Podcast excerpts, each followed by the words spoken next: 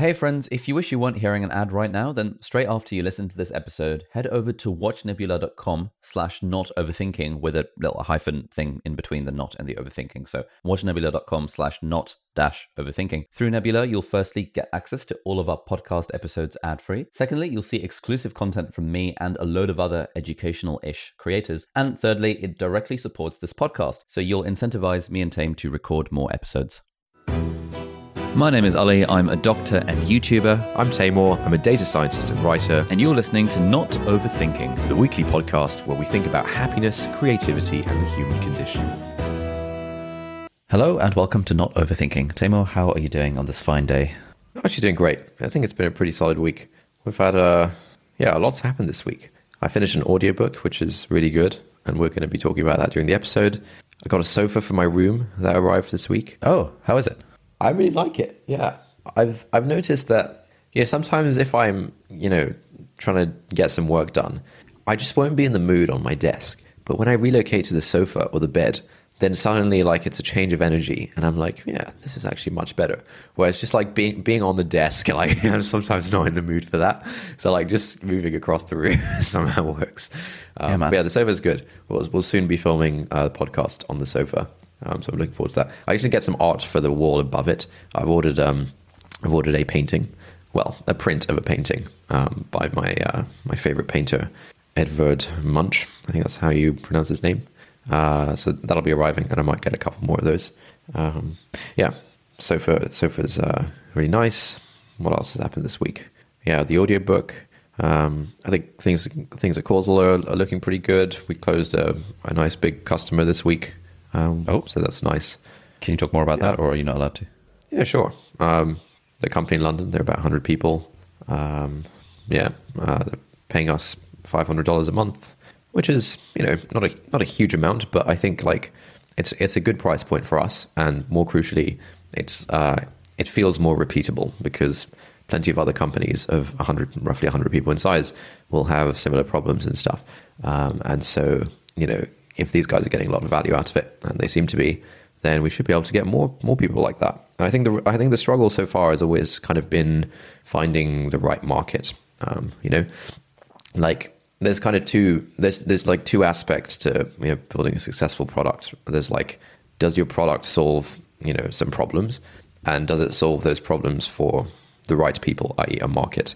And you know, we we think our product solves a bunch of problems. I think so far we've kind of struggled to get a foothold in a in a good market where lots of people care about these problems and are willing to pay to solve these problems. Um, but I think I think this sort of uh, customer profile could be really good. So you know, companies that are hundred ish people um, doing I don't know a few million in revenue, um, where they have a finance person who you know cares about making their lives easier. Uh, and so yeah, hopefully this will be a turning point. Um, yeah, feedback seems promising from the other similar companies we've been demoing to. So I think I think this could be the market for us. I think this could be it. Nice. That's quite exciting. Yeah, it's really cool. How's your week been? It's been pretty good. Uh, the the downer in my week has been the fact that I've had a sty on top of my eye, which is like this a cyst that's somewhat infected. And so for the last three days, I've had like, you know, this like painful swelling above my right eye that kind of keeps my eye half closed, and that I Oh, yeah, it's to, looking like, kinda messed up. Sheen's been Sheen's been making me cups of black tea that I dip a t-shirt into and then put on my eye because apparently black tea has a antibacterial properties and b the warm water helps reduce the swelling somehow. Where how do you get And this thing? I don't know. It's it's like yeah, It's like pink some, eye. some sort of infection. So that's that's been going on, and I, I was actually using your causal branded T-shirt yesterday to soak my eye with, and I was thinking hell. about you uh, at the at the time. So I hope you appreciate that. What a great use of the causal brand. yeah, man. Uh, Cause will be out here saving lives as they. well, that's good to hear. Oh yeah, then Yeah. before we get into the actual episode, there were a couple of other things that came up this week. I think I made a note of one of them in my uh, in my second brain in Roam. Before we get into that, this episode is brought to you by none other than Skillshare. Yes, that is right. Skillshare is again sponsoring us for hopefully the entirety of 2021 because lots of you guys have been going over to skillshare.com forward slash not overthinking pod to take your free trial of Skillshare. If you haven't heard by now, and you probably should have done, Skillshare is like Netflix for online courses. Like they've got thousands of classes covering all sorts of disciplines from productivity and cooking to interior design and illustration and art. I've got, I think, seven classes on Skillshare at this point, two productivity classes, two about how to study for exams. I've even got a cooking class which objectively isn't very good, but like you know, it's it's kind of funny to watch. Uh, I think the productivity and the studying classes are very good. So you should head over to Skillshare.com forward slash not overthinking pod, and the first 1,000 people to hit that link will get the Skillshare free trial. That'll also be linked in the show notes if you want to just kind of tap on it and sign up. And it also really helps support the podcast. So thank you, Skillshare, for sponsoring this episode. Awesome. Big thanks to to Skillshare. So there was one small thing which I Oh yeah, yeah, yeah. I think the the main big thing was that this week in our company social, we decided to play some four player chess. Have you ever played four player chess? No, I have not. But is that the one where you capture a piece and then it goes to the other person? No, no, no. That that's a different kind of four player chess. That's called um, Bughouse. But this is just like a four player chess variant on chess.com where essentially like you know how in a, in a normal chessboard like opposite sides of the board have pieces on them, right? And this like four sides of the chessboard have pieces on them and each person like takes a side. And you, you kind of play it in pairs. So you and the person opposite you are on a team and then the other mm. person and the person opposite them are on a team. And it's just like so much fun. It's like so it's so much better than normal chess. And i think the best part is being good at normal chess does not really help you at all. Like none of the none of the tactics none of the strategies none of the like things that you're used to doing are very helpful in the slightest. It really is about kind of coordination and kind of ganging up on one of the other team with with both of your teammates. Um, yeah, it's just like a ton of fun. So yeah, we played that at the company social, um, and yeah, I think uh, I think it was a big hit. Uh, I, would highly recommend it. So do you do you communicate with your partner throughout or what? Yeah, I mean, is we did it, it on like a video call. And like okay. on the on chess.com, you can also sort of draw arrows on the screen that only your partner can see. So if you're like planning an attack, you can sort of uh, secretly communicate that way. Um, but yeah, it's just it's just a ton of fun, and like you just you basically just need to know the rules of chess to kind of be okay at it. Like you know, having played lots of chess doesn't actually help. Uh, so I think like it's a nice sort of even playing field, and yeah, it's just like it's just fun. I think like doing anything as a team is like automatically more fun than doing it solo, right? It's like that. Okay. So there's four of you in the company now. Uh, well, it was three of us plus our friend Mac, who's a, a friend and long-time supporter of Causal and this podcast. Uh, okay. Uh, so do you, do you have company socials once a week? That's right. Yeah. Okay. Yeah, because we're on, on the verge of hiring a new writer and potentially bringing on another editor as well. And so I'm thinking, should we have company socials like once a week? Yeah, dude. It... Of course. Yeah. Because like you don't see each other in real life, right? No. Yeah, I, I imagine like for the other people, it's probably I mean, if you imagine it from their point of view, they're kind of sitting in a room all day working remotely for this random guy across, you know, on the internet with other random people on the internet. I think there's definitely something lost to not having the kind of social interaction with colleagues and things. Okay. So what, yeah. it, what was it look like? Is it like well, once a week on a Wednesday night you'd log on to chess.com at 7 p.m. time type vibe? Yeah, we have a recurring calendar event uh, once a week on a Wednesday night. And yeah, we kind of decide, oh, do we want to play some chess or some Tetris or some League of Legends or whatever, and then yeah, we just just vibe, man. We just straight vibe. Okay, that's interesting. I might do that Wednesday night. Um, people can order a takeaway on the company if they would like, and then just chat or play some chess or whatever. Yeah, I think playing. Look, I, I think the whole just chat thing. I don't know. Yeah, it I'm would, it would feel fan. the the just chat thing would feel very artificial. I think. Yeah, yeah. It's like, okay, kids, let's have some fun, you know. Whereas I think you know, if, if you're playing chess or Tetris, or you're going to be chatting as well, but you know, it just sort of keeps uh, keeps half of your mind occupied, which is what you want, really. Mm, okay. Yeah, four player chess, game changer. Right. Um, anything else we need to preamble about before we get into the meat of the podcast? Um, I think that's all good. Oh yeah, today today in a few hours' time we have our first not overthinking members Zoom call, uh, so that'll be fun. We have a nice Slack group going uh, about 60 people at the moment. Again, I'm hoping to expand soon. Um, but yeah, one of the big things that everyone said was that it would be cool to do uh, Zoom calls of various formats. And in today's Zoom call, we're, uh, yeah, I think one, for, one format which is quite good is kind of carving out time for things that are important but not urgent. And so in this, uh, in this Zoom call, we're going to all be doing a weekly review of our weeks and kind of talking about that. And uh, yeah, I guess as the productivity guru, Ali, you'll be guiding that session. Oh gosh. Okay, sure. I can give it a go. I have uh, tried weekly reviews many times over the last several years, and I've done them. I've done them about eight times in total. in Really? So the weekly review is like the linchpin of the productivity system. it, it really is like it's like one of the most important things you can be doing. It's just that who's got time to do a weekly review, man? Yeah, there's this like there's this really funny um, cartoon of uh, it's it's kind of like of some cavemen people who are pushing uh, who are pushing a wheelbarrow with square wheels, and then there's a guy with circular wheels behind them, like trying to offer them the circular wheels, and they're like, "No man, we don't have time for that. We're too busy." like obviously the circular wheels will make them faster. And then there's this other there's this other phrase which I really love, which is something along the lines of, uh, "You you you can waste years if you're not happy to waste a few hours or something." Yeah, it's something to that effect. You, know, you can waste a lot of time if uh, you're not willing to waste a little bit of time, like focusing on important things that aren't urgent. Yeah, there's uh, the the one that I like is uh, weeks of work saves hours of planning. yeah, that's good. I tweeted I, tw- I tweeted that and I was dismayed by the amount of replies being like, "Isn't it supposed to be the other way around?"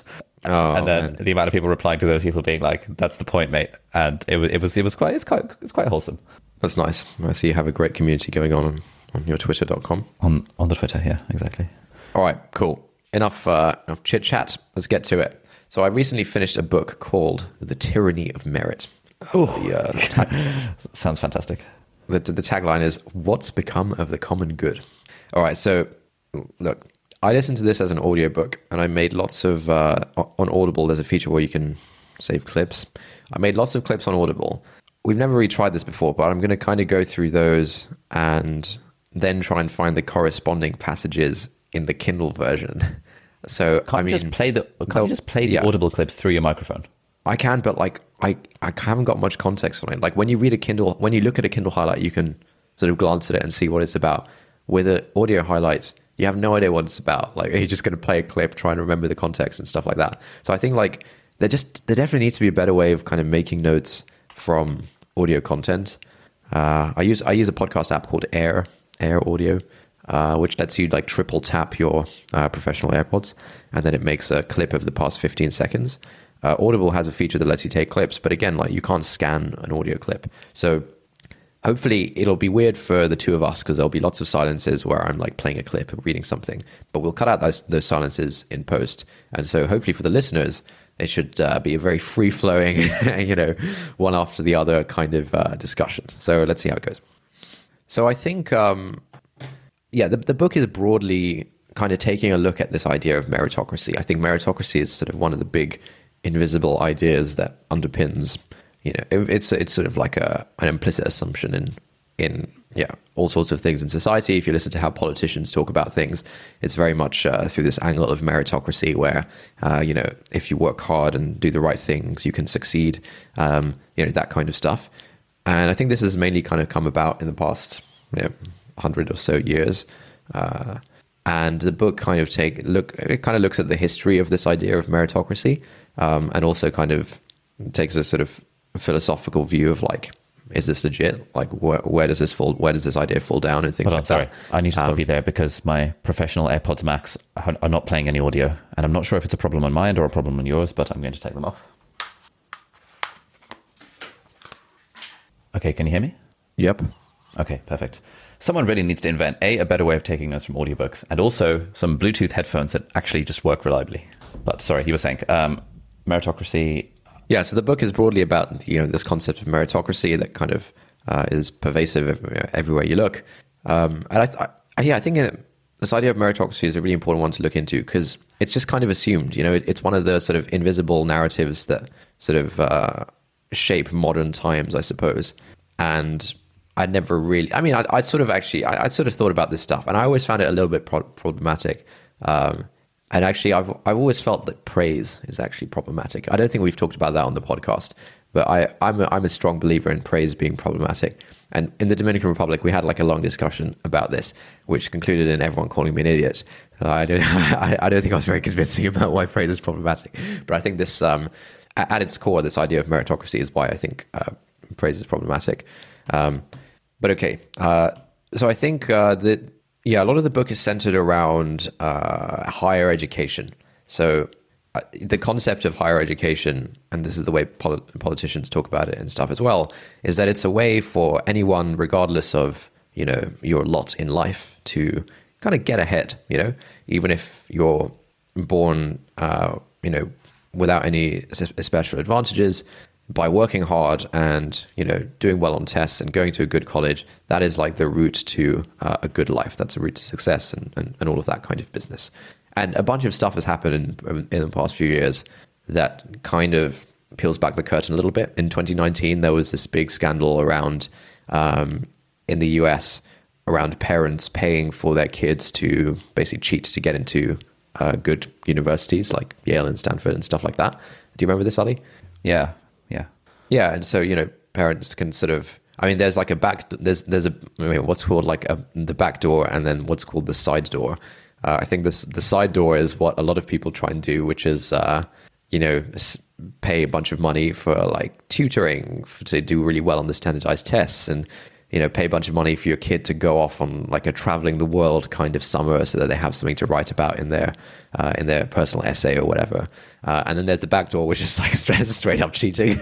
and so a lot of people are found to do be doing the sort of straight up cheating thing, where that like some someone will you know fake a bunch of stuff to pretend like your kid is on the lacrosse you know on the lacrosse team or, or something like that. You know this this kind of stuff. Um, yeah, it's completely insane. But yeah, there was this big scandal.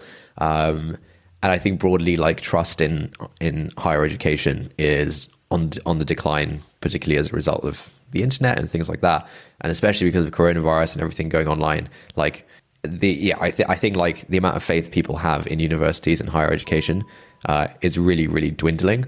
And historically, higher education has kind of been this uh, you know this bastion of meritocracy where um, it, it, represents this idea that no matter who you are, you can kind of get ahead, you can succeed, all this kind of business. Uh, and so a lot of the um, book is sort of, yeah, it, it takes a look at higher, at higher education as an example of like uh, what might be a little bit wrong with this.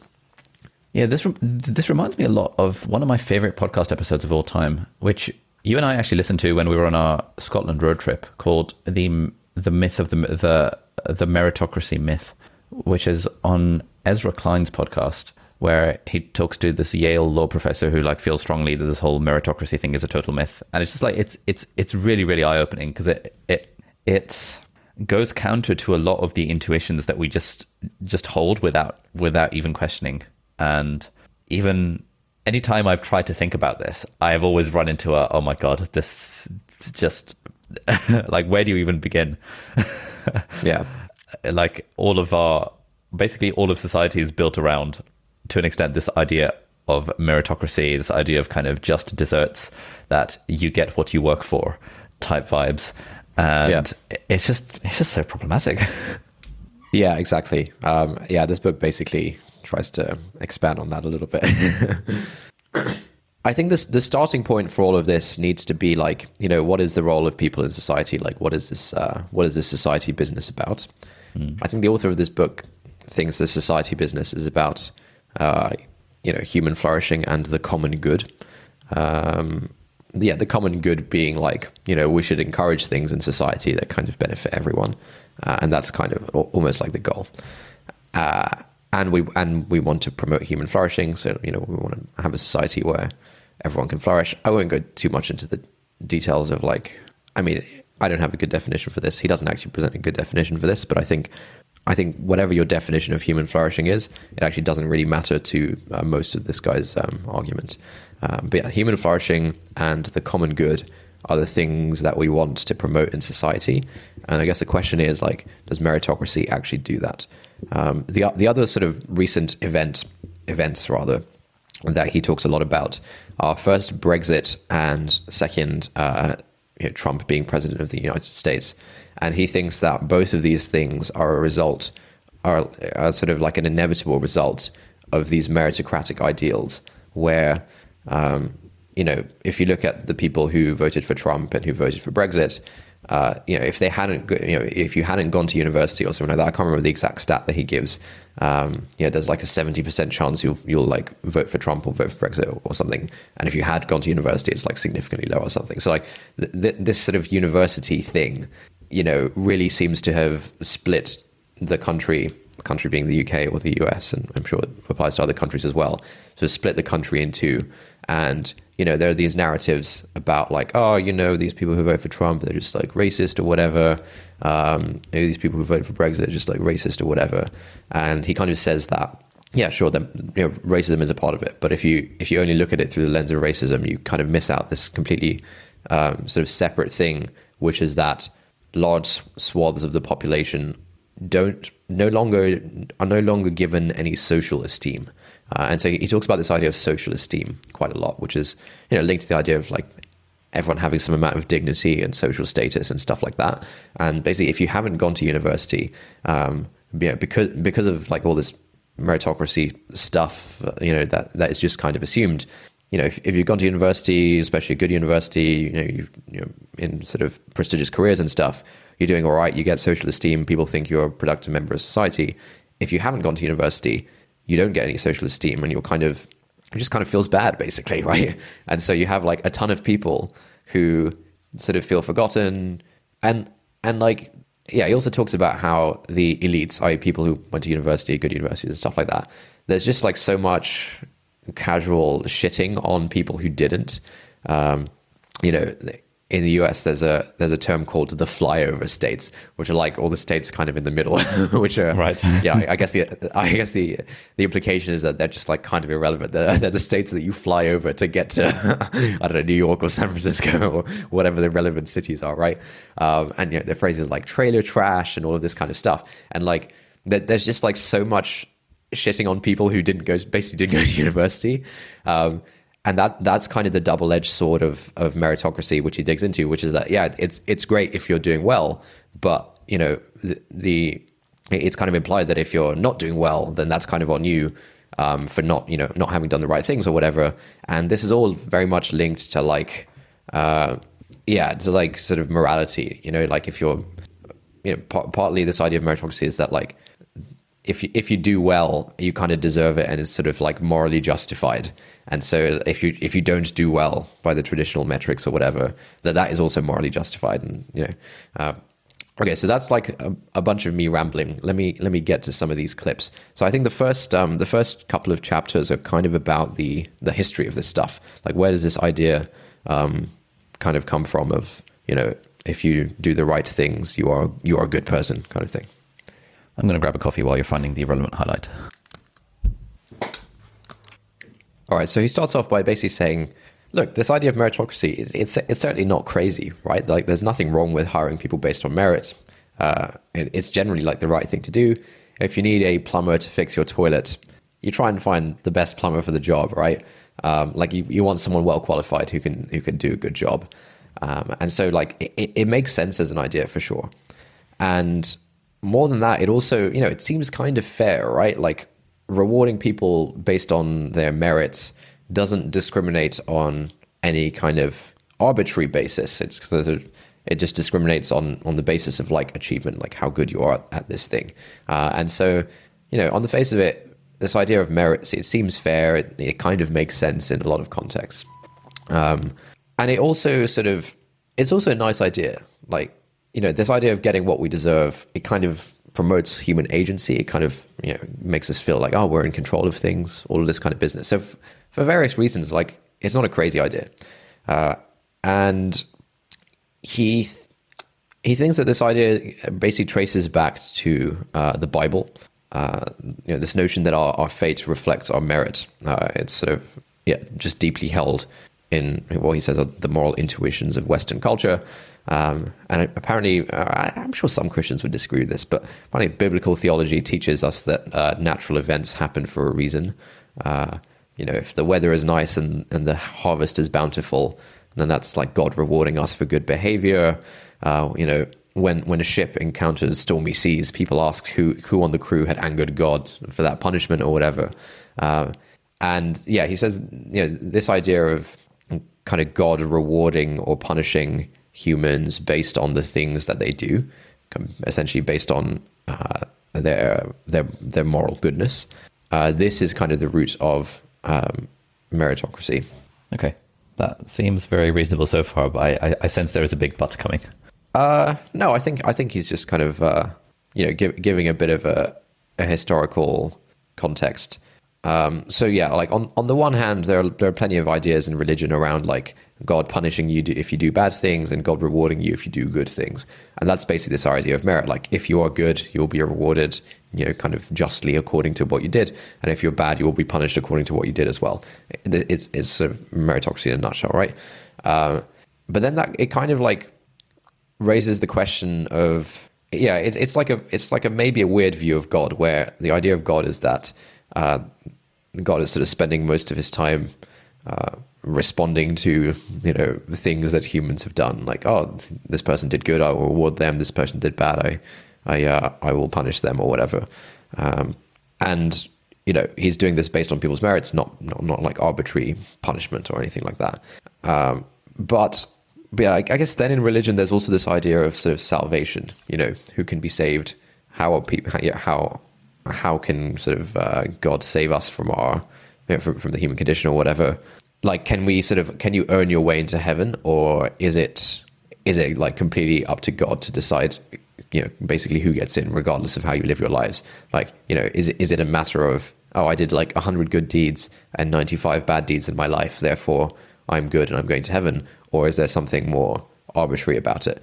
Um, and so, yeah, there's this question around like, can we earn salvation, uh, or does it kind of, you know, does it sort of come from somewhere else? And this idea of earning salvation is obviously, uh, you know, very much in line with the meritocratic ideal of everyone getting what they deserve. And if you, you know, if you take the opposite view of like salvation being an unearned gift, like you know, I can I can do my best and live a good life or whatever, but ultimately it's not really in my hands whether I will be saved or not. Um, then you know, it kind of uh, yeah, there's makes the incentives very uh, misaligned. Yeah, the, the incentives are maybe weird. Yeah, um, and then there's you know there's a bunch of other stuff with that, right? Like uh, you know, if salvation is this sort of unearned gift, and you know, it kind of affirms God's omnipotence and all this business, uh, and kind of makes God responsible for everything in the world. And so God is also responsible for evil and suffering and all, all, all this kind of stuff. Um, and that might be weird because I don't know, maybe you want to think that God is just in, in some sense of the word just, and maybe that's weird.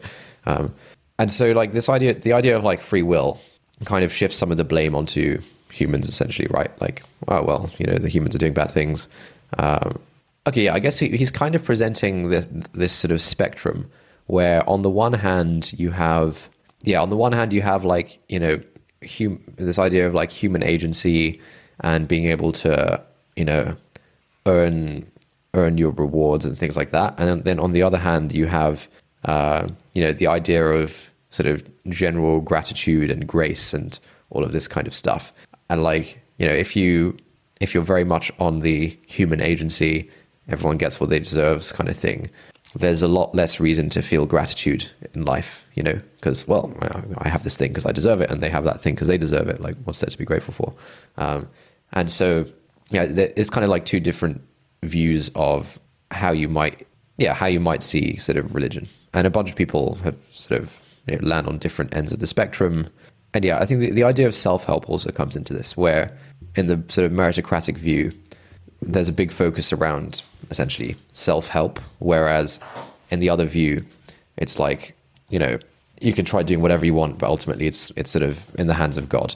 And so you know, folks like Martin Luther um, in the Protestant Reformation was very much in the it's in the hands of God thing. And he kind of felt that you know you can you can no more pray your way into heaven than you could try and buy your way into heaven.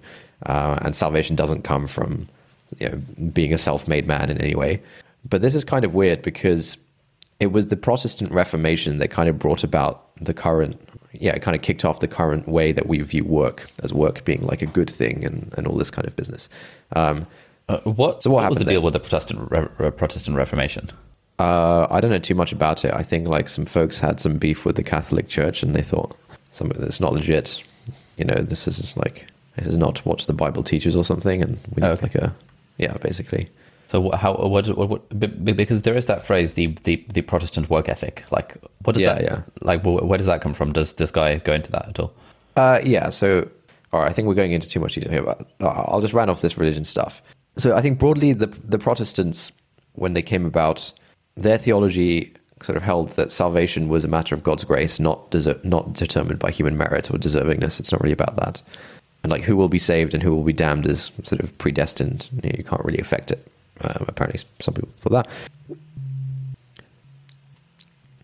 And so, yeah, if you kind of believe that all of this stuff is predestined, then you know, big question in your life is, you know, am I am I one of the people who is is destined to be saved? Am I am I one of the elect? You know, one of the people who who, who will be saved? And like, yeah, to some extent, that's like the only question that matters in your life. But apparently, it's this question that sort of led to the what what is called the Protestant work ethic.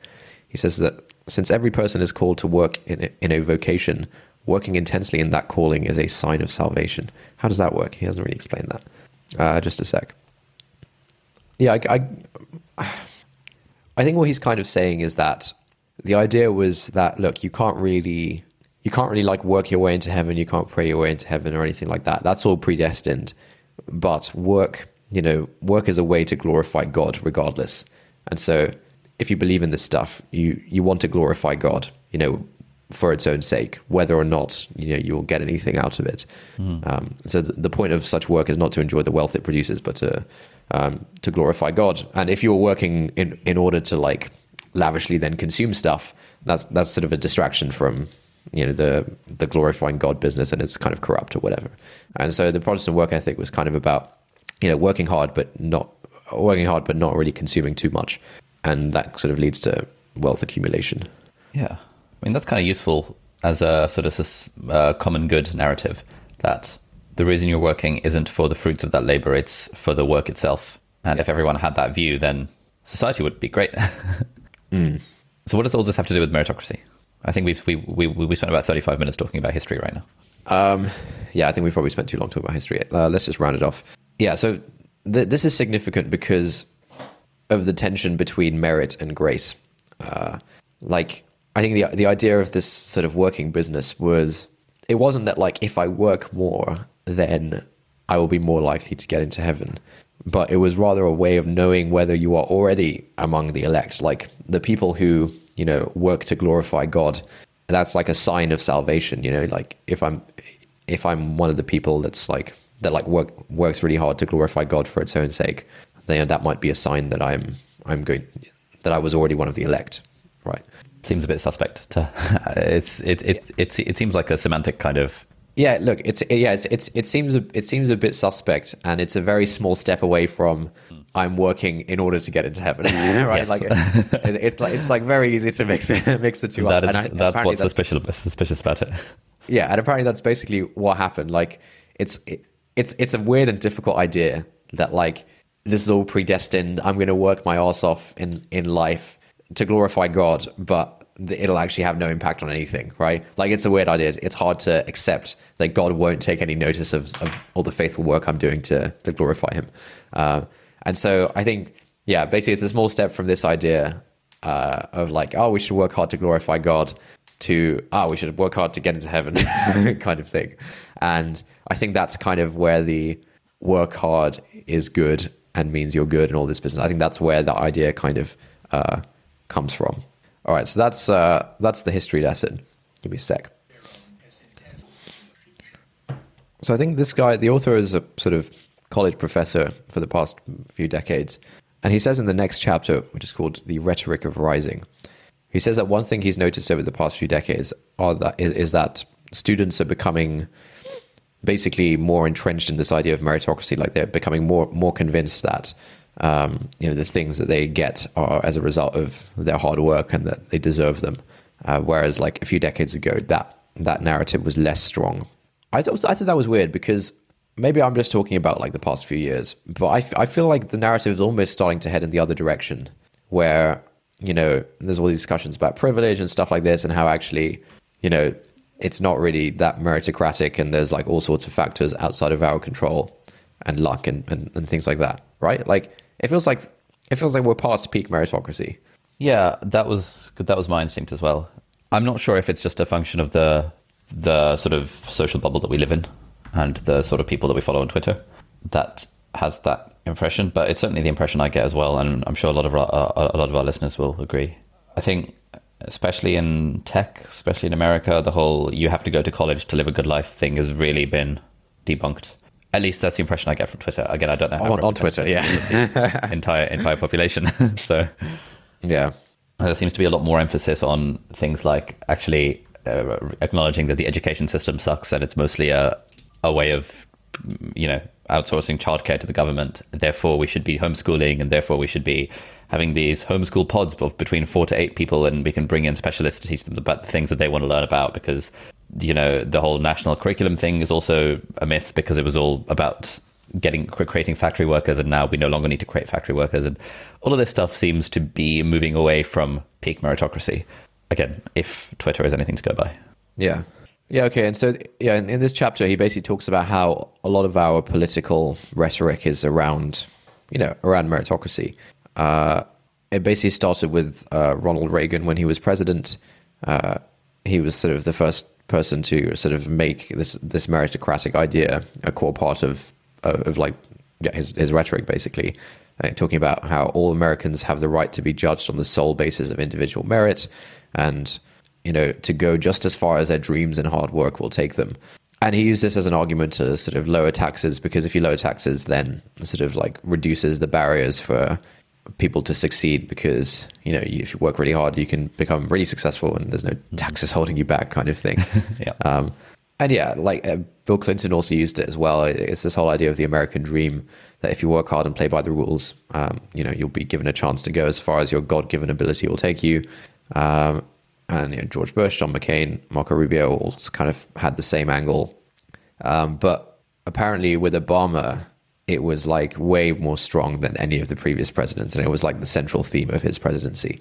Oh, okay. Uh, yeah, Obama like constantly talked about how you know higher education is about making sure that bright, motivated young people have the chance to go as far as their talents and their work ethic and their dreams can take them.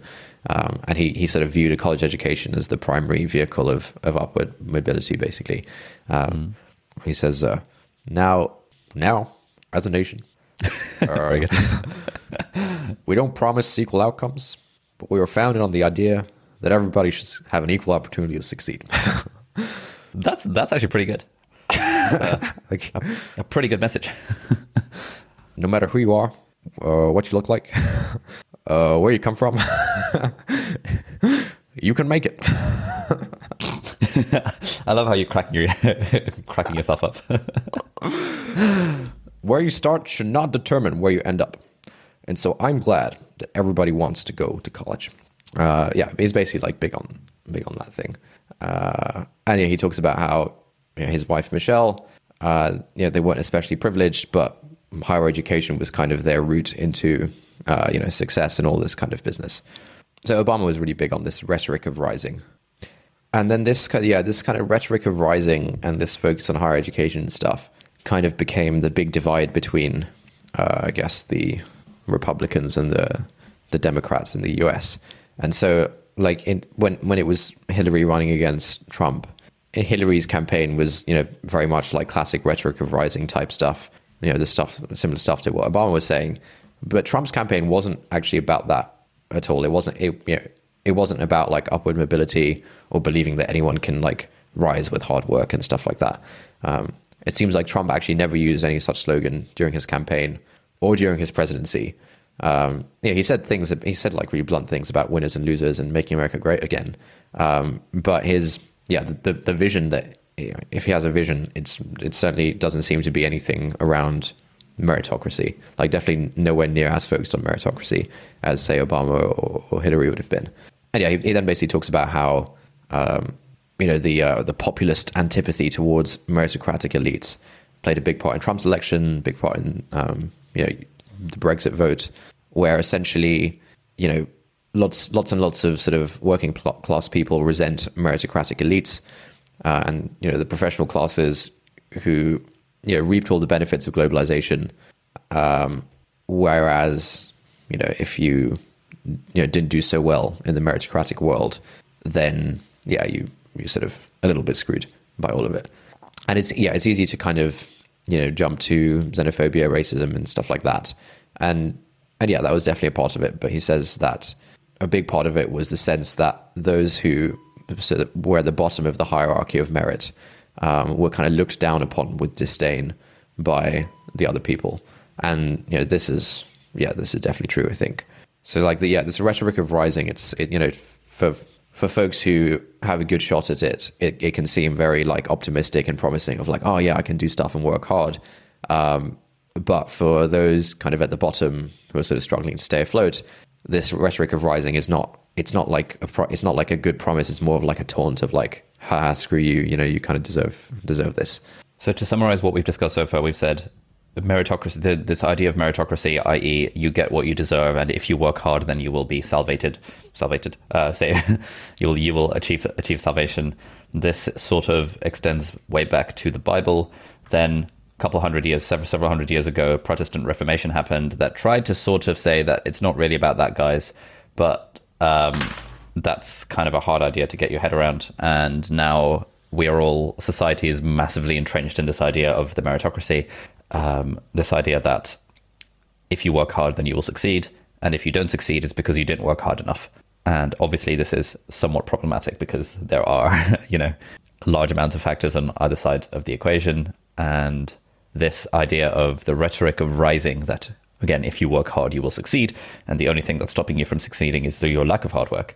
That is one of the stark divides between for example, Republicans and Democrats, or people who vote for Trump versus people who don't, or people who vote for Brexit versus people who don't.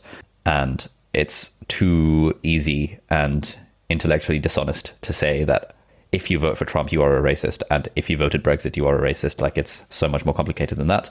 And meritocracy, this rhetoric of rising, is one factor. For the record, yeah, I think exactly. it's the only factor. Uh, we're saying it is one one factor.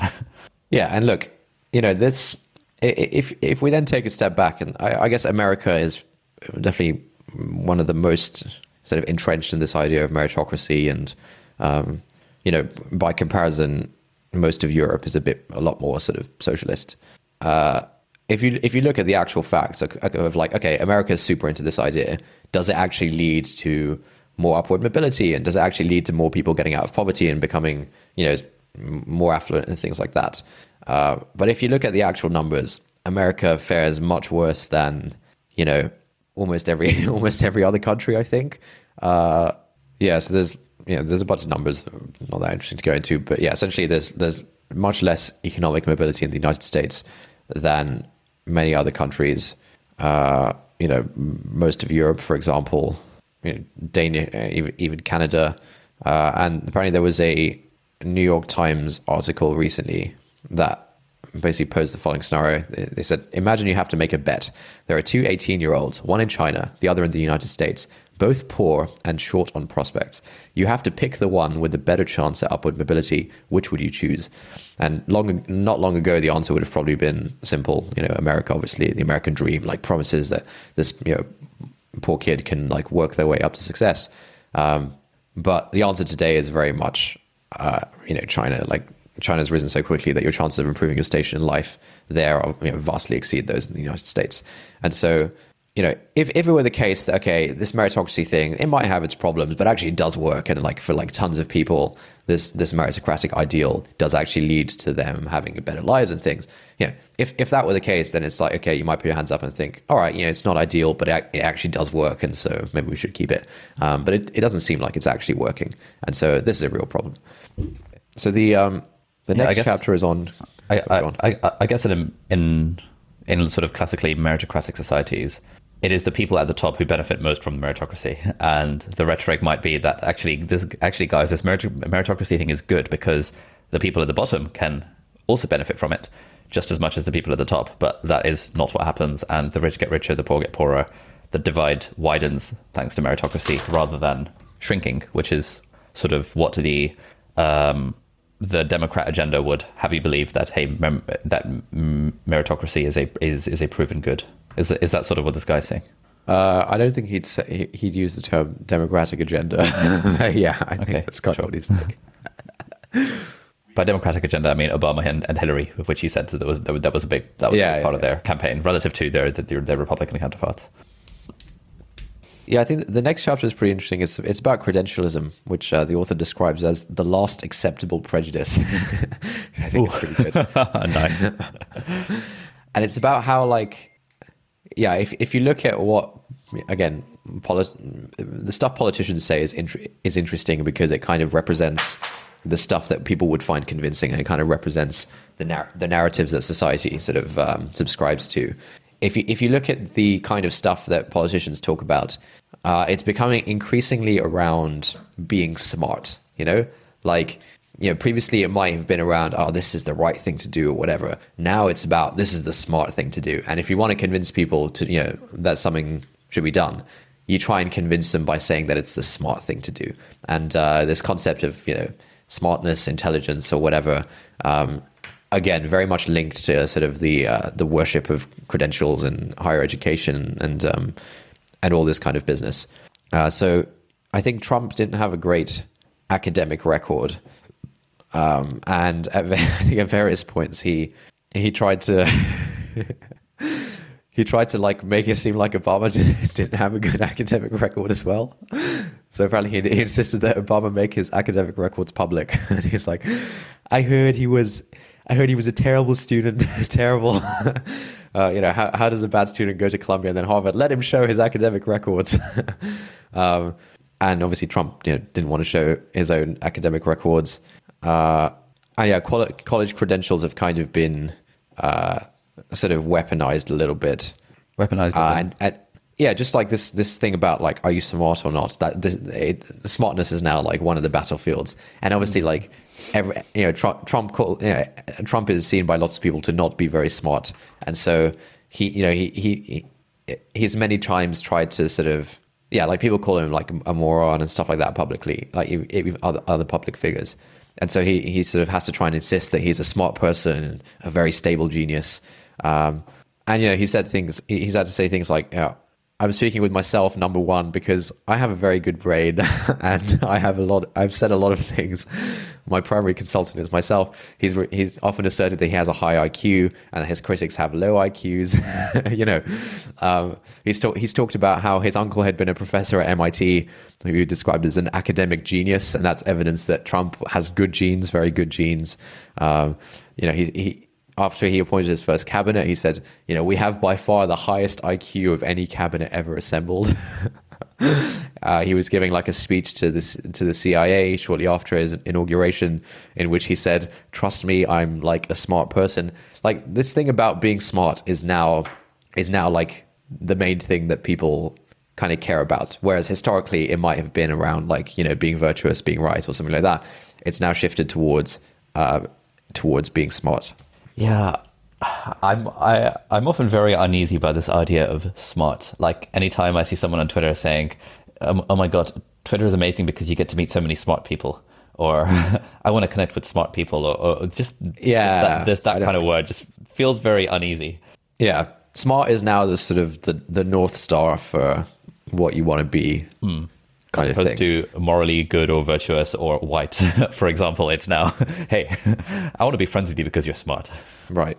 And yeah, like education has kind of been put, had been sort of put forward by lots of people as the, the solution to inequality.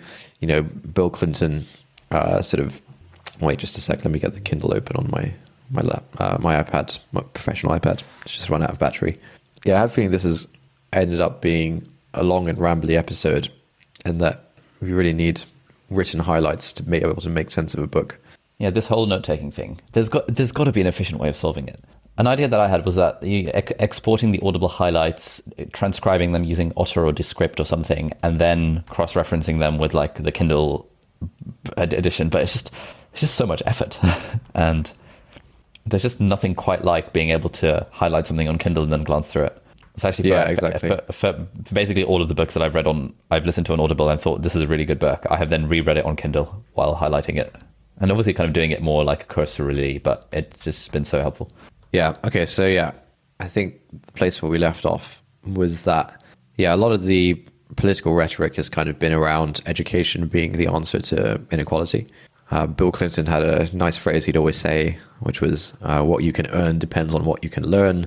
And you know, in the in an era of globalization and stuff like that, um, you know, you need to be able to essentially compete in the global market, and what you can earn depends on what you can learn. Uh, Obama also kind of said very similar things. you know, he said, you know, back in the day, if you were willing to work hard, you didn't necessarily need a great education. If you'd just gone to high school, you might get a job um, that sort of allowed you to earn your wages and you know live an okay life. But those days are over, and those days are not coming back. He said we live in a 21st century global economy, and in this economy, jobs can go anywhere, and companies are looking for the best educated people wherever they live. And so yeah, this idea of like credentialism, higher education being like the most important thing. Uh, yeah, the author says that the uh, the credentialist prejudice is a symptom of meritocratic hubris. Uh, and yeah, elites basically fell into the habit of looking down on people who didn't rise, and the uh, the constant call for working people to improve their condition by getting a college degree, however well intentioned, eventually valorizes credentialism and undermines social recognition and esteem for those who lack the credentials and uh, that, the system rewards. And yeah, I think it, all, it it really all comes down to this idea of social esteem, and I think this is this is basically why I've long felt that praise is problematic. Um, okay, I think I think we should do a part two on the book discussion um, next week after I've you know gone through things in a, in a bit more of a structured way. Um, but let's let's just talk about this praise thing. Like the reason the reason I've long thought that praise is problematic is that I you know what does it mean when you praise someone? So for uh, do you do you praise people a lot, honey? Um, no, I don't. I, I I often feel a bit uneasy about it and uh, it's it's sort of related to I think I think it's a similar sense of unease when people say what were you most proud of uh, proud of last year? or oh y- you must be really proud of what of, of what you've done. I just like ugh. yeah. It just yeah something about it feels like very wrong and I've I've never quite been able to the the only thing that the only uh, thing in my head for why I don't feel proud of the things that I've done is because of the um, you know, privileged, deck stacked in my favor. I, I was dealt a good hand and I didn't squander squander that hand. Uh, and I just sort of played it reasonably, I think. And so oh, we the, don't need any feels, of this virtue signaling. No, no, like like it, it, it, it, feels like it feels like there's nothing to be proud of there, and right. equal and, and and I think to an extent, with the praising of others, uh, I am like like for example, if Sheen would get a, a job, be like, oh my god, you know that's fantastic, congratulations. I wouldn't yeah. be like, well, actually, uh, and and and so I think I think there's something there with this unease around around pride and praise. I've I've never been quite quite able to explain it, but also you know to quote Neel Nanda, I've never actually thought about it for five minutes at a time. Okay, right. So like when you know, for example, you know, if your friend gets a new job would you like say, "Oh, congratulations, well done," you know, something like that? I would say congratulations. I wouldn't say well done, just because it feel, it feels a bit more like a bit patronizing to say well done. But okay, yeah, fair, fair, yeah, yeah. Do you have a sense for what you what you mean when you say congratulations, or is it is it purely just like a social etiquette thing where it would be weird if you didn't say congratulations? Like, what could that possibly mean? Okay, so yeah, there is an there is a an, an aspect of social etiquette.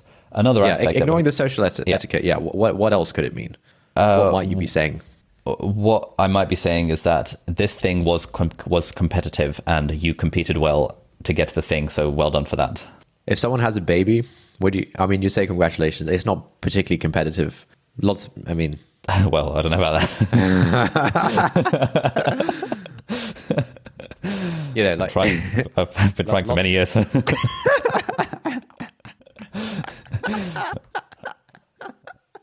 I think it's but the skinny jeans. yeah, you, you, get what, you, you, get what I'm saying, right? Like you, you also congratulate people for stuff that isn't related to beating other people, or isn't related to competition.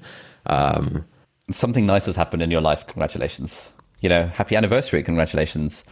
Uh, somewhat competitive, depending on who you ask. Uh, what else do we say congratulations about? You got into university. Congratulations. That's a case of beating other people.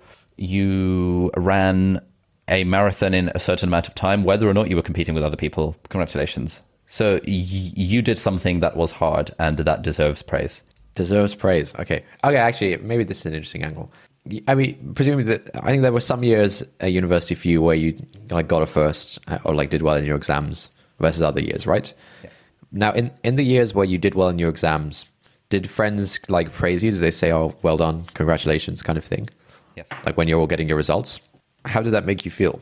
Um, kind of good. I'm not gonna lie. why? Why is that? Like, what? What's going on there? Um, what's okay? What's going on there is that okay. All right, I've got it. It's that it's that it was hard, and therefore, when people acknowledge the hardness of the work, then the praise feels more feels sweeter. Whereas, for example, congratulations on getting a million subscribers did not make me feel anything at all. Whereas congratulations for getting a first did. Wait, how come? And uh, I th- I think because I, I think I think because on the million subscriber thing, it's like you kind of know it's happening, and you know that. Right, yeah, well, yeah. Whereas on the first thing, it's like it actually could go either way, and you've studied really hard Yeah. for this thing, and it's an unknown until results day, where you yeah, look at that screen and you're like, oh my yeah. god, yes. So that is like a oh, you know sense of relief of like you know this works, and I think the more. Mm, the longer that journey, the the longer or harder that journey is, the more the praise feels good. But why does the praise from other people feel like you know? I, I I can understand why you'd feel good in yourself of like you know you worked hard for something. There's this like catharsis of like you know this sort of emotional release of like a build up and then a conclusion. Fine, that's great, good stuff. Why? What's going on when someone else acknowledges that? Like, what? Why does that feel good? Okay, I'm trying to think back because it was it was a long time ago that I actually did well in an exam. I think like Not not long since 2015. you made videos about doing what it says. I think 2015 was the last time I actually did well in an exam, and yeah,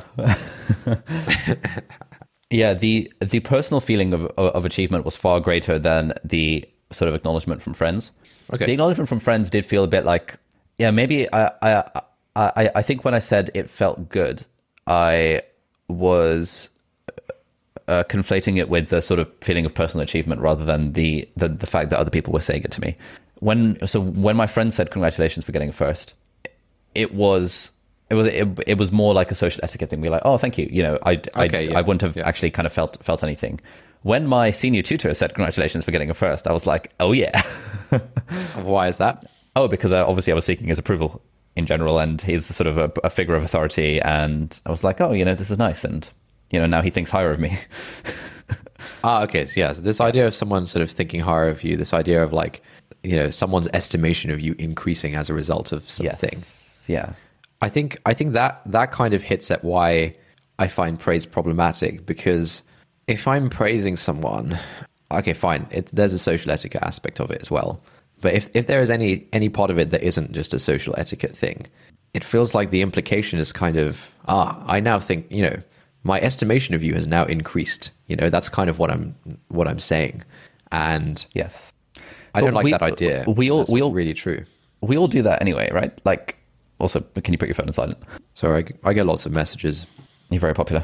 My my estimation of you has just increased.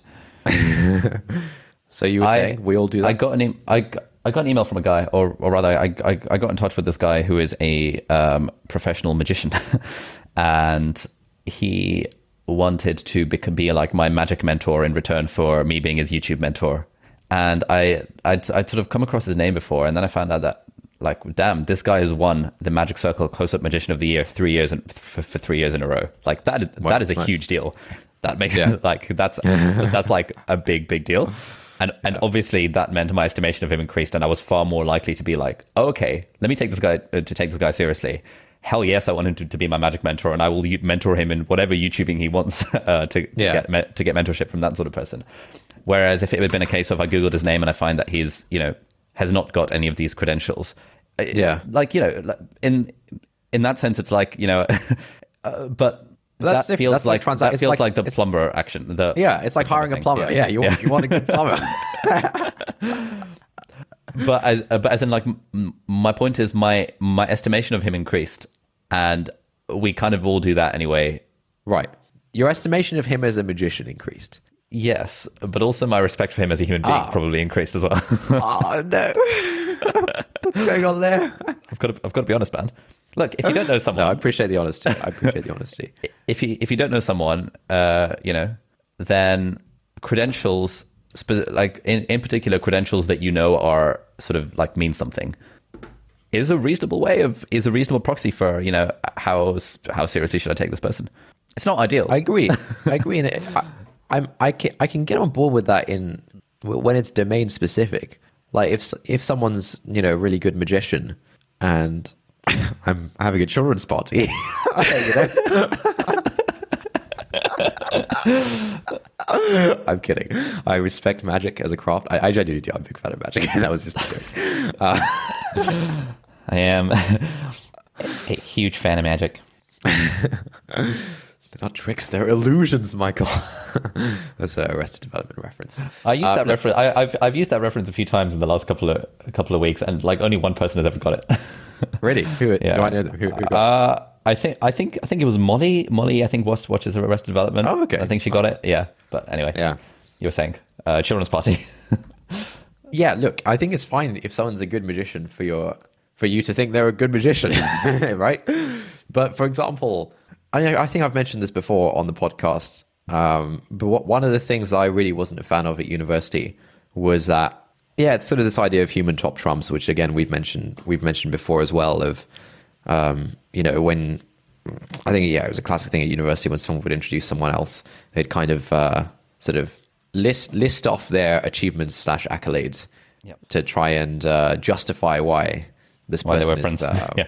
oh, yeah, why why why they were friends or why this person is like worthy or something, and be like, oh, oh, so and so is my friend who is like captain of the football team, and you know who came top of the year and is, exam, you know, whatever. Like it was just like such a common refrain for people to talk in that way. Um, and I'm I'm yeah, I think the the plumber thing is domain specific. Like if I'm hiring a plumber, I want a good plumber. If I'm hiring, you know, if I if I want a magic mentor, then uh, I want them to be good. But I think, and and this is where the meritocracy stuff comes in as well. I think it's a very it's a very small step from that to like ah this this person has this credential, therefore they are a better person. Therefore they are you know worthy of more respect and more social esteem and all this kind of stuff. It's like a very small step, and this is this is the issue with meritocracy is that we don't seem to be able to separate the two things anymore. You know, it's like the higher education thing. Like that's now, yeah, like you kind of get more, you, you sort of you get more respect as a human being because of this like random thing, and that's and that's the issue, right? And that's that's not good. And I feel like praise kind of, you know, if someone, uh, okay, again, outside of social etiquette, if someone is like praising you for something, uh, I'm not sure. I'm not sure what they would they could possibly mean apart from my estimation of you is now increased. I mean, they, could- they could be praising you in a domain specific fashion, like congratulations for winning best plumber of the year. Sorry. They could be praising you in a domain specific fashion, like congratulations, you won best plumber of the year or best realtor 2019 or whatever. Uh, yeah, but what does the praise mean? Like, I really don't understand what it means. And look, I, I, I think it's it's worth saying that with a lot of like language and communication and stuff like that, you know, like what does hello mean, right? Like, you know, a lot of this stuff, you know, is not stuff that you can easily articulate. Like, what does it mean? And you know, to to an extent, you know, praising someone, it- you know, it- for example, if if your friend just opened their exam results and they did well, well, I guess, yeah, I guess if they did well, then you might kind of, you know, saying congratulations, it, it sort of lets you sort of elongate that moment with them and kind of let them, lets them sort of, I don't know, do you Let them bask in the glory a bit longer. bask in the glory a bit longer?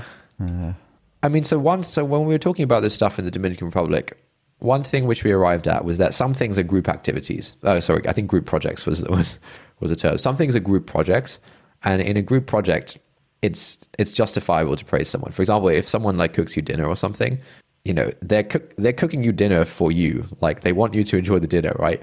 Like it's uh your estimation of the dinner is kind of important, and so for you to then for you to praise the cooking uh, and praise the meal uh, is is different. And like, yeah, if you work in a company or whatever, and an employee is doing a good job or something, praising them for that is like it's this group project. Like you're all there to kind of get better. You're all there to, um, you know, to do better together, right?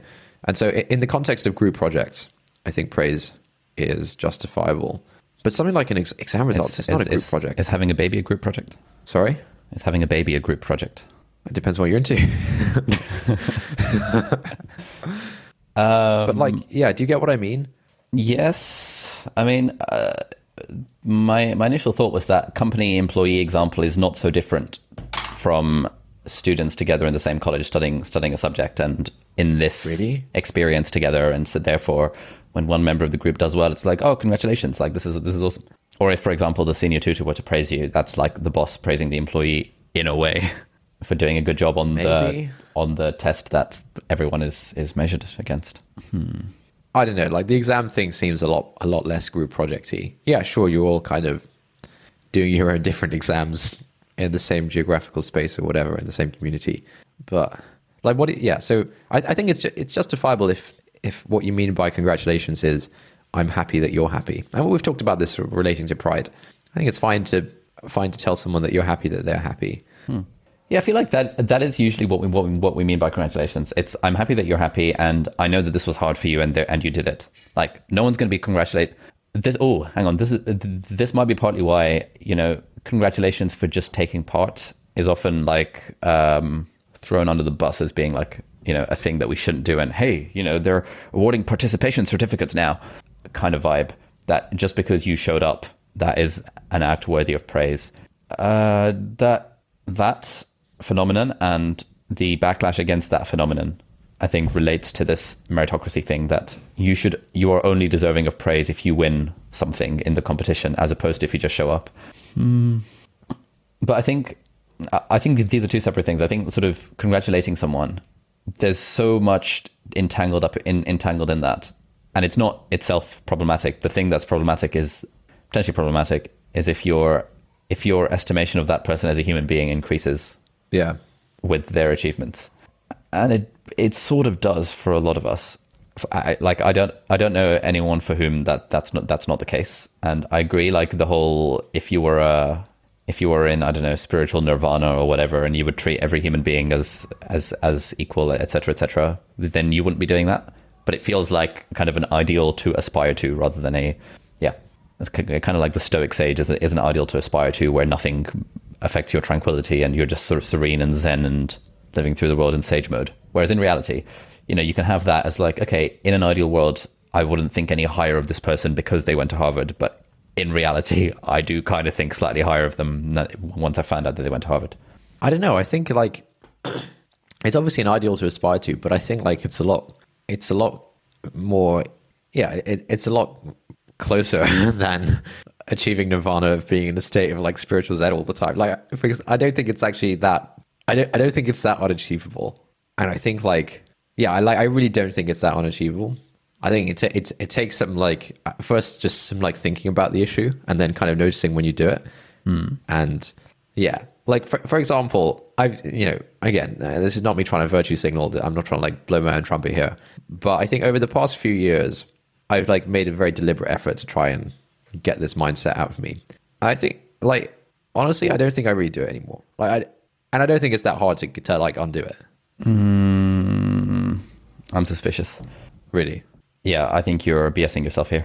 how so? I think okay. I think probably probably the way you you are thinking of it is if you're having a chat with someone related to causal, or if you're talking at a party with with with, with a friend, you wouldn't really care how much money they've raised for their startup or what university they went to, etc., etc., because you're like you know I've made it a thing a thing not to care about that. But if, for example, you were sitting on a train and someone who looked who looked homeless came and sat next to you, you would be a lot less likely to talk to them than, for example, if you were sitting on the train and someone that you felt was either more attractive or was wearing something to signal that they, for example, went to Oxford or, or you know something like that would make you more likely to talk to that person. And you might say, oh well, it's you know we we're likely to have more commonalities, but I think the underlying incentive, the the the underlying intention there is that you do see these people as being different on the surface, and therefore you're more likely to give one your time and not the other. Like if you give money to a homeless man on the street, you are not going to sit down and have a chat with him, which is sort of what you would do if this was if you were actually in this mode of not not uh, you know credentializing people. I think. Do correct me if I'm wrong. I don't know. I don't. I don't think that's that convincing. Like the like sitting the sitting on the train thing. I feel like whether you strike up a conversation with someone in in like a public space, it depends completely just on like uh, on like the context. For for example, like the last time I had a you know a few months ago, I was on a train. I just gotten like my like scuba diving certificate or something, and I was like talking to a friend about that with me on the train. And then turned out the lady opposite us was was like a, you know has been doing scuba diving for a few decades or something, and like she overheard the conversation and we had a discussion about that. Like I don't think there was any greater respect that I gave her or that she gave me. It was it was simply a, a, a fact of like oh there is this thing that we have in common that we can talk about, Like I, I, I think those kinds of interactions, you know, really are that simple. You know, like, and then the homeless person thing. Yeah, I mean, yeah, I, I feel like I, you know, I'd have as much of a chat with the homeless person as I would with any other random stranger who I might have interacted with, which is like, oh, hey, you know, have a good evening, or like, how's your evening going? You know, kind of thing. Like, just, I, I, I don't know. I, I, I don't. I think what you're saying is true. That like, yes, I'm more likely to strike up conversation with someone who obviously has, you know, something in common with me that we can talk about. Um, but I, I don't think that that's what the respect stuff really gets at. Okay, let me let me rephrase this. So, um, okay, Look, you might you might be right that I'm just um, I'm just bullshitting myself. But yeah, go on. okay. So let's say Let me tell you. Actually, let, let me tell you why I feel like it's not that difficult. I feel like it's not that difficult because if you actually look at you know the data points in your life of you know people who you get on with and you know who you're friends with and stuff like that, I think it's completely uncorrelated with credentials. sure. And so it it also just doesn't really make sense. I mean, I, I wouldn't say it's completely uncorrelated with, with, with credentials. Like, you probably aren't friends with people who didn't go to university. That's true. But like So it's not completely uncorrelated with credentials. Maybe uh, maybe it's it's uncorrelated with whether they got a first at university or not. but there is there's certainly a, a case of you are not friends with anyone who didn't go to university. Anyone really? And so you can kid yourself all you like that, yeah, sure, you're because you've reached nirvana of, of not caring what class of degree someone got. uh, but your social circle does not reflect this uh, theoretical attitude of, hey man, I don't care about credentials. Dude, my social circle is a function of the people who I have met in my life. And obviously, you know, a lot of those people will have gone to the same university as me, for example, and be like friends of friends who also went to, you know, went to university and stuff like that. But again, it doesn't get at this idea of like giving someone more respect or more social esteem. I don't think it gets to that idea, dude.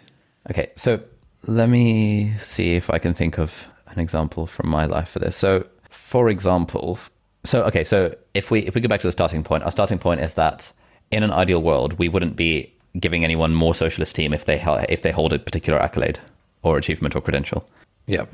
Okay, so in my in in my, it's like, let's say someone DMs me on Instagram, and let's say that person has zero posts, their username has some numbers in it, and they have like they follow like four four hundred people, and they DM me asking a question about X, Yeah. or whatever.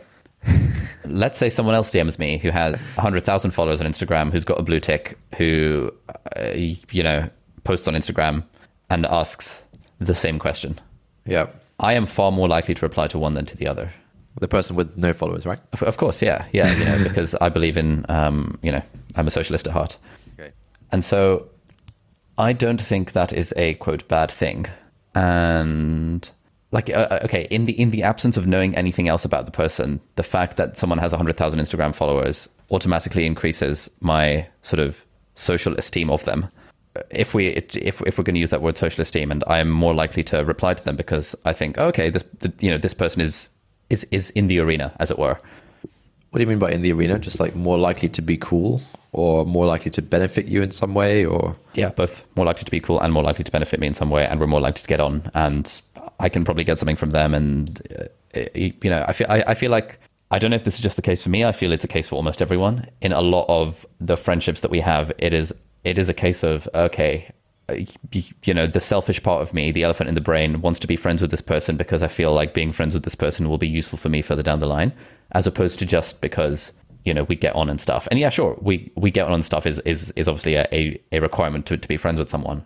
But if we get on and stuff, and also they have these credentials, which I think might be useful to be a collaborator further down the line, as opposed to we get on and stuff and they live across the other side of the world and they're like, I don't know, have have have have no credentials that I can actively make use of. I'm far more likely to be friends with the person who whose credentials I can make use of. And in a way, that probably means I hold that person in, in higher social esteem than someone who doesn't have set, set set credentials. and I think we all do this, and maybe it's not ideal, but I don't think there's really a getting around it. Given that, is that me? Given that uh, we, the, yeah, there's no way of getting around it. Given that we don't have other information about these people, and we therefore need to make snap judgments about people to decide where where, where we should be investing our time and energy. Yeah, I think that's reasonable, and yeah, I, I think I definitely do that too. Like, yeah, I think everyone does that. Like, yeah, if you get a, a cold email or a DM from someone who you know, someone who you like have heard of before, or someone with a bunch of mutuals, or yeah, someone who looks to be you know doing similar things, and so you might be able to collaborate in some way. I think I think that's fine. I again, I don't think that I think it's possible to do that and not hold the other person in higher social esteem, but. uh, I think yeah, I might be yeah, in danger here of just like reducing the definition of social esteem basically down to nothing. Yeah, yeah. I think I think that's a, that, that's a problem here because you, you know the elephant in the brain part of me wants to is very tempted to say that this is what social esteem means. To think that I'm more likely to get on with this person, to think this I'm more likely to get something from this person, to think I'm more likely to benefit this person in some, or, or, or possibly not, to mean that we're more, we're, we're more likely going to be able to connect on a more even playing field than, for example, you know, again, in the absence of any other information, someone who has no Instagram followers and does not post on the internet, relative to someone with 100,000 of them who post regularly on, on the internet. Like, isn't that what social esteem is for some of us? Yeah, I think a lot of what's being talked about here is like try, you know, having a preference for people who, you know, you have stuff in common with, right? Sure. Like that. That's it's. It seems like that's that's a lot of what's going on, and that seems fine to me. Like it's. It seems like the thing about you replying to the person with hundred thousand Instagram followers is more about you know picking, you know, choosing to take a shot on people who you have more in common with, right? Uh, yes, which some might say is what social esteem is. Oh, okay, so if, if, if, if we take the I have something in common with them, let's say we have someone who plays World of Warcraft for 18 hours a day and is, you know, uh, you, you, you know, still effectively a noob versus someone who plays World of Warcraft 18 hours a day and is rank one in the in the UK. I would be tempted to give one of those people more social esteem than the other. So how would that manifest itself? It would manifest itself in that if I found out that someone's hobby was playing World of Warcraft 18 hours a day, I'd be interested to see what their quote like what their credentials are from how good they are. You want to size them up, basically. I want to size them up. Yeah, I want to right click them. I want to click inspect. I want to, I want to see if they have a legendary stuff. right. I bet you do. you know, if they've got an epic wand, that would be nice as well. Why do you want to size them up? Because uh, because the credentials are interesting. Like, are they? Like, if someone is uh, if someone is rank one in the UK versus someone is is is is, is unranked, that's, that, that's that's kind of interesting. I'm more likely to want to get to know the person who's rank one in the UK than the person who is unranked. Okay, why is that? Because I hold them in higher social esteem. Because the, the getting yeah, rank one in the UK is, is difficult, like, and there's yeah, there's somehow better people, better as a person, right? Not somehow better it's, as a person. basically just some kind of moral judgment based on this thing, right? It's I, I don't think it's a moral judgment. I think it's more that this is someone who I would you, you know again in the in the absence of other information, this is someone who will be more interesting to speak to because they have achieved this credential relative to someone who has not. More interesting to speak to about World of Warcraft. Sure, potentially, potentially, yeah, but also about like general like performance and productivity and uh, competition and uh, high stress situations, and you know, there's more that goes into being being a number one pro gamer than just being good at the game. I see. Is that social esteem? Yeah, maybe it is. what? Okay, mm. a question for you is like, if one has reached the state of nirvana whereby you don't give people a higher social esteem based on credentials, what would that look like in practice? What behaviors would you be doing that would would be a marker that hey, this is my internal thought process? And by that, I mean, for example, it's very easy to say, I value my health and really take my physical health seriously. But if you look out of shape, chances are you probably don't take your physical health very seriously and you're not walking the, you're not walking the walk, as it were. And so for you to say that you don't increase your social esteem based on credentials, what would that, like, if, if that were true, what would it look like in practice? Yeah, I think maybe one, one tangible difference is that I really don't like this idea of trying to size someone up and I think it's really obvious when someone's trying to do it to you. I think like you know when you sort of you know if you're in this sort of startup sphere, there are various things that people will try and do to sort of size you up. Like uh, you know if you tell someone, oh you know sort of run this company or whatever, you know they'll their next question will typically be to try and size you up. It'll be like, yeah. oh cool, like uh, how big are you guys? Oh, oh, like how much did you raise? You know, who did you raise? Who did you raise money from? You know, stuff like this, like very transparently sizing up kind of questions, and I really don't like that. And the t- uh, and probably the tangible, yeah, the tangible difference of um, not actually holding people in higher social esteem because of things like this is that I genuinely, I, look again, I, I don't want this to come across as like virtue signaling or me blowing my own trumpet here, but I actually don't make any effort to size anyone up. Okay. So And I, if anything, I make I make an active effort to to not to do that. to, to, to, to show that I uh, sort of don't don't actually care signal about that you don't care about how much money they've raised. yeah like i feel like if you know if i if i'm interacting with someone there's no sizing up going on i'm not making any attempt to size them up you know I, might, I might occasionally in my head you know be curious about you know sizing them up but like i think that's bad Okay. something Okay. So why would okay because that's fine. So you so you're making so if you and I were having a conversation, I would say, oh yeah, I'm working on my own startup, and you'd be like, you, you know, rather than eh, hey, so have you have you raised money? Your your next question might be, oh, wh- what are you working on? Which is a non sizey up type question. But if later on you found out, or we exchanged Twitter thingies, and you found out that I was being followed by, you know, 100 people that you follow on Twitter and like Paul Graham and like the, these people and I had like, I don't know, 50,000 followers, yeah, or, or maybe not because that's a, a negative thingy for you. But, you, you, you know, if, if you found out about some credentials and you realize that, oh my God, this is actually like a $500 million valuation company, are you honestly saying it wouldn't increase your kind of social esteem of me relative to if, for example, when I said I'm working on a startup, it was I've just learned how to code and I'm trying to build a t-shirt company. Hmm. I think it would. And I think, yeah, it's it's very good and admirable and virtue virtuous of you to not to actively not seek out those questions. But if you were to find out that information and the fact that in your head you are you are intrigued, like it is a different. You, we all want to put people in boxes, and it's a very different box when someone is founder of a billion dollar company than if someone is founder of their I don't know, Ali Abdaal Limited that's just learned how to use Python and on, on brilliant.org slash not overthinking uh, and has gone on Skillshare to learn how to set up a business. It's it it is a different kettle of fish. yeah of course it's a different kettle of fish and like You're more likely to want to be friends with the the big guy than the little guy.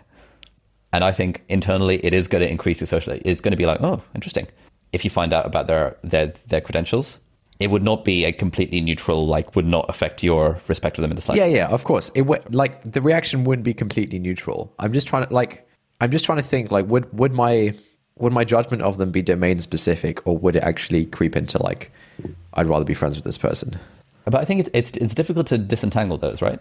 Given that you're in the startup industry, and therefore, it, it you know, you are more likely to get on with someone who has been in been in it for a while. You're more likely to want to be friends with people that, you know, if you're being honest with yourself, can give you something further down the line. If you met someone who was the founder of a hundred person plus company and he was the finance guy, you could be like, "Hell yes, I want to be friends with Mate, you. we're going to be best friends. I'll take you out to lunch. He's lunch. I'll coming take you out to dinner." dinner tomorrow. You know, yeah, so yeah, okay, look, I agree. I think I would I would be more likely to like want to be friends with them or whatever. But I think that comes from like the transactional it, it comes from sort of it comes from a transactional element rather than comes from a me actually respecting them more as a person element. What is what does respecting them more as a person even mean then? Like where uh, where all of these things are somewhat I don't know, and I don't know if it's just me where I'm like more uh, happy to admit that yes, I would respect you more as a, as a as a person if you won big accolades, which which I knew I knew were difficult, versus if you didn't, or if you would too, but you're just sort of using a different definition of respect as a person. Yeah, it, it's tricky because it's like I think it's a it's a hard thing to articulate, and a lot of it is mostly intangible. But I think the intangible stuff does add up. You know, like More likely to make an effort to keep in touch with them. Mm, okay. More likely to invite them to something. Mm, okay. More likely to make an effort to follow up with them.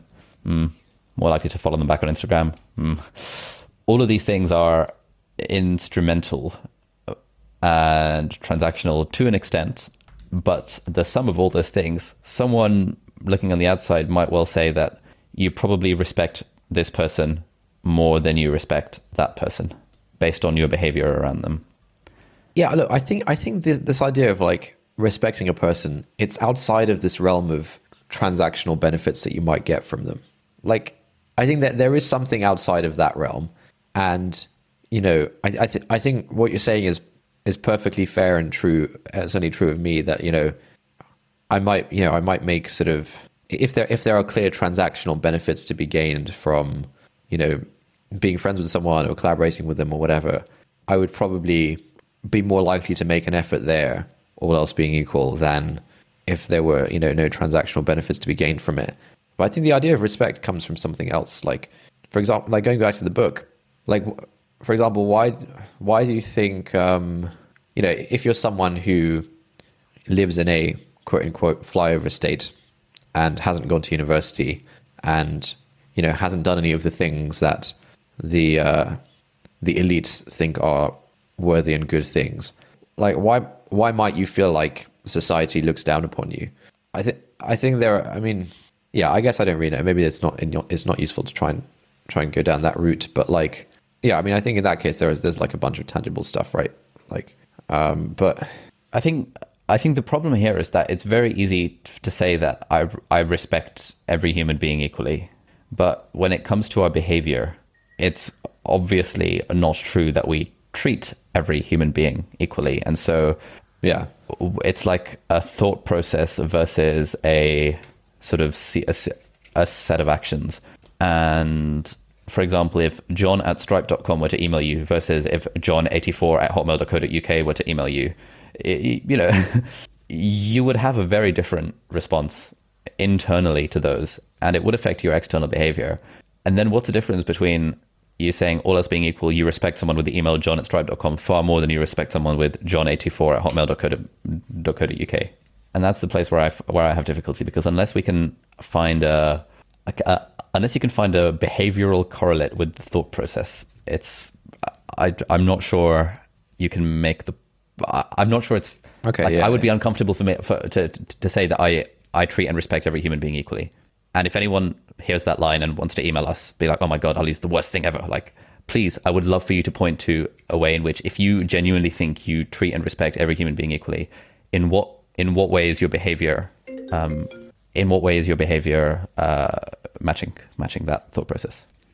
Yeah look i think that's a fair point. To be clear i'm not i'm not saying that i you know, treat and respect every human being equally. I'm saying I, i'm trying to say that it's actually a lot more within reach than the spiritual nirvana that we've talked about in other realms. Um, okay sure. But yeah i agree like that you know i should be able to point to something some concrete behavioral difference. Yeah i think i think it's good that you i think it's good that you um, actively make an effort to, to to seem as if you're not sizing people up. But i think your internal thought process also really wants to size them up. Hmm. and it's sort of like you really want to know what someone does for a living. But when you're actively trying to play that game where you're not being the first person to ask so what do you do? You yeah you're you're playing a game there. You're actually not being authentic. Oh shit! Damn. Why didn't you turn around so I can plunge it in harder? um, look, look. I definitely feel like the yeah. There, there are definitely instances where I feel the urge to, you know, a curiosity about like sizing someone up for sure. But I think those have decreased with the active effort. Okay, yeah, and like none of these things happen like overnight like one day you don't respect everyone equally the next day you respect everyone equally and you don't even have the urge to like try and solve them right like there's a transition and and certainly in myself like again i, th- I think it's probably it's yeah i think in myself i have definitely felt the urge decrease significantly f- through active effort over just you know three to four years and so the point yeah the point i'm trying to make is that it i felt the urge decrease like fine maybe maybe maybe this my you know, maybe externally my actions are, are, broadly the same. Maybe externally my actions are sometimes inauthentic because I'm really curious, um, you know, what someone does for a living, but I, you know, make an effort not to ask them. But certainly internally, I don't feel the urge as much, and I think that's I think that's meaningful. I think that is I think that's a difference. Like for example, wouldn't you agree that if if you internally stopped feeling the urge, you might you might be able to more confidently say that I sort of respect people more equally now like if you didn't feel the urge as much? Yeah. Sure.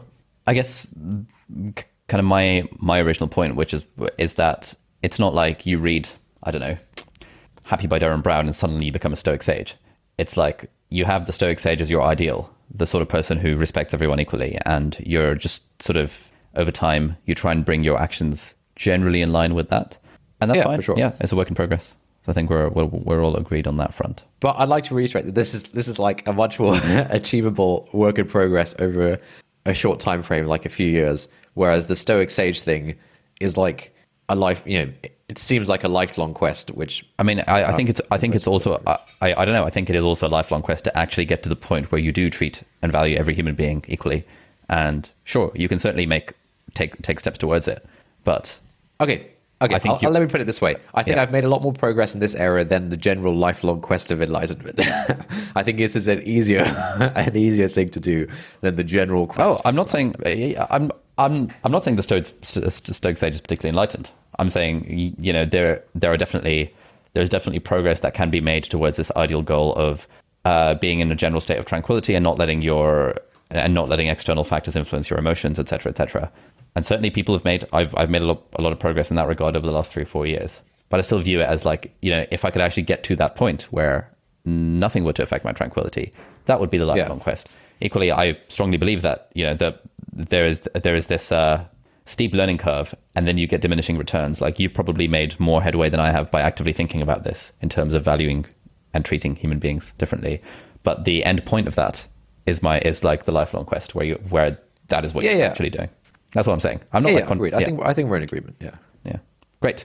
We've been going for one hour and 54 minutes now. That's a long time. I think we should uh, Yeah, let's wrap things up. wrap things up. Yeah. So let's read out a review. Also, on the reviews front, one thing Oh, that yeah. I don't like is when people leave a one star review on the basis of a single episode. They're like, I've been listening to your podcast for the last 200 episodes, but this episode in particular, I could, I could not. I could not listen to it for more than 20 minutes because of your rampant misogyny. Therefore, I'm going to give the whole podcast a one star review. That seems a bit snaky. I don't know. Like, why don't you give it a four star review? Like, if you if you've actually enjoyed the last 200 episodes and we've made some missteps, what you know, once twice, I, f- I feel like that's not really worthy of a one star review. But hey, you know, call me old fashioned. Yeah. yeah, I get what you mean. Yeah. Yeah, I do think that's a little harsh. Um, all right, look, there's there's a bunch of interesting reviews over the past uh, couple of well, the past week or so. Uh, okay, the, the first Can has you read out actually kind of done nice what one? you've done. Okay, A nice one. Oh, Oh, okay. fine. Oh, but yeah, whatever. It's it's Okay. just you to read out there. Look, we'll, we'll maybe we'll, we'll read out some bad ones and then a nice one because I think that the bad ones are related to the misogyny stuff, and I think it's interesting to address those. Sure. So this is a this is a review entitled "Um." It's a it's a four star review, so they they've done I think what Oh, you, you. would want them to do, which is they enjoy the podcast. They thought this episode was really bad, and so they've given it a four star review, uh, which is fair play. That's that's Uh, reasonable. this is- Thank you. Thank you for that. This is from someone whose username is Protect the NHS Save Lives in, in Great Britain. Uh, so they've said, been, been listening since the first episode, and I love this podcast. It's added real value to my life. But your last episode, yikes. The guest came on to hold you both accountable for how you come off as misogynistic, in brackets, which you do. Yet you both ganged up on her, and as a guest, it's quite difficult to hold your own in that situation. You should have had two female guests to balance it out. I don't think you two have ever interrupted a male guest this much. Um, yeah, I think I think the ganging up is a fair point. I think we should have like foreseen that that's what the dynamic might have been, and yeah, I think that's like a a bad situation uh, all round. And I think we should have we should have probably thought about it a bit more. That like that's probably what's going to happen. Yeah, I think given so uh, so I was I was talking to Sheen about this, and she f- she said that she didn't feel ganged up on during the podcast because she knows us both very well, and it's like Right. sort of just having having a chat with friends. But it would have appeared externally to to to, uh, to, to it, it would have appeared externally as if we were ganging up on her. Right? Yeah. Um, The thing, but on that the thing note, about yeah, go on. on that note, we're we're definitely planning an episode where we have two female guests to talk about similar topics. Yeah. This person also mentioned that they don't think we've interrupted a male guest this much. I'm I'm honestly not sure where this interrupting interrupting thing comes from. I feel I like think we certainly in- interrupt each other we do, you know, fairly fairly regularly. I guess male guests we've had Mac on a few times. I, yeah, I can't remember to be honest. Maybe it's true. Yeah, Yeah, I'm not sure. But I feel uh, the- I feel I feel like the male guests we've had on haven't made points that we substantially disagree with, and therefore, you know, for example, if if you were to say something that I blatantly disagreed with, I would be like, hold, hold on, hold on, what's your definition of X? Just Yeah, to make yeah, sure we're on the we're on the right page, Right, right, Which would be seen as interrupting, whereas you know we wouldn't have needed to do that with Mac, given the sorts of things we were discussing. But okay, fair point. Something worth keeping in mind. Yeah, I'll bear that, bear that in mind. We then had a one star review about episodes 89 and 90. Oh, uh, so okay. the, the two most recent episodes. Uh, I won't read that out. I think it's a bit rude. Uh, to us or to our guests? Both. Let's not read it out. Uh, and then, yeah, maybe we can end on a good one. So, this is a review entitled Love the Two Brothers. It's a five star review from uh, Chi Le Vu in Australia. Uh, they say, Seriously, these guys seem like the most real and down to earth men there are. Uh, their banter and sometimes very philosophical debate on the human condition are not only food for thought, but also pretty assuring for me, as I feel like I'm not the only one that is overthinking. Um, also, this is pretty pretty good. Also, the two guys are husband material. Speaking as a girl, would totally marry either of them, since they demonstrate themselves to be upstanding, thoughtful young men. Taimur is a babe, though, and then a blushing face. Oh, That's a nice review. That's a nice review. Apart from the last bit. We could. we could do, we could do with more reviews like that. That- wouldn't hurt. but no, thanks thanks for the reviews, good and bad. Um, yeah, I'll think about the interrupting stuff, and yeah, we will uh, address the misogyny uh, topic again with uh, more balance with two two female guests at some point in the next few weeks, probably. Yeah, and thank you, thank you to everyone who's because like in that in the in that review, uh, I think you said or whoever the, the reviewer said, addressing the top coming across as misogynistic, which you do. It's that which you do bit, which is which is very interesting. Like, uh, it's it's the sort of thing we don't intend to do, and therefore, if you can, like, if you email us or tweet us, and you can point to specific examples where we have done it, then that will kind of help us be like, oh, okay, we shouldn't we shouldn't do that. But just a general vibe of you guys come across as misogynistic is very difficult to actually action. And given that we don't want to come across as misogynistic, and and yes, you could argue it's not your job to educate us and blah blah blah. Like, okay, fine. But if you would like to, then you're more than welcome to email us with with examples, and we'll yeah do our best not to come across as misogynistic. I feel like part of it has got to be like the va- the sort of vaguely sexual jokes or like laughing at things like that. That's got to be part of it. Well, so if if if I said I don't know, like uh, a, a uh, warlock with a legendary staff, Yeah. that that comes across as misogynistic. I mean, if if if that's the I case, think like I'd, laughing, I'd love to hear know, it. Yeah. Jo- I think like like making any kind of sexual Be- joke and then kind of chuckling at it is that misogynistic I think it might come across that way. okay B- because we've also had a lot of emails from people being like i don't know how anyone has ever read has has read this this type of thing as being misogynistic Yeah, yeah. so uh, like you know Yeah, I don't know, man. It's tricky.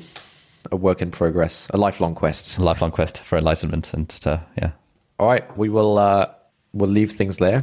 Thank you for listening to this long episode. We'll do a hopefully more structured part two where we properly um, sort of dig into and summarize the tyranny of merit next week. Uh, hope you have a great week. Bye bye. see you later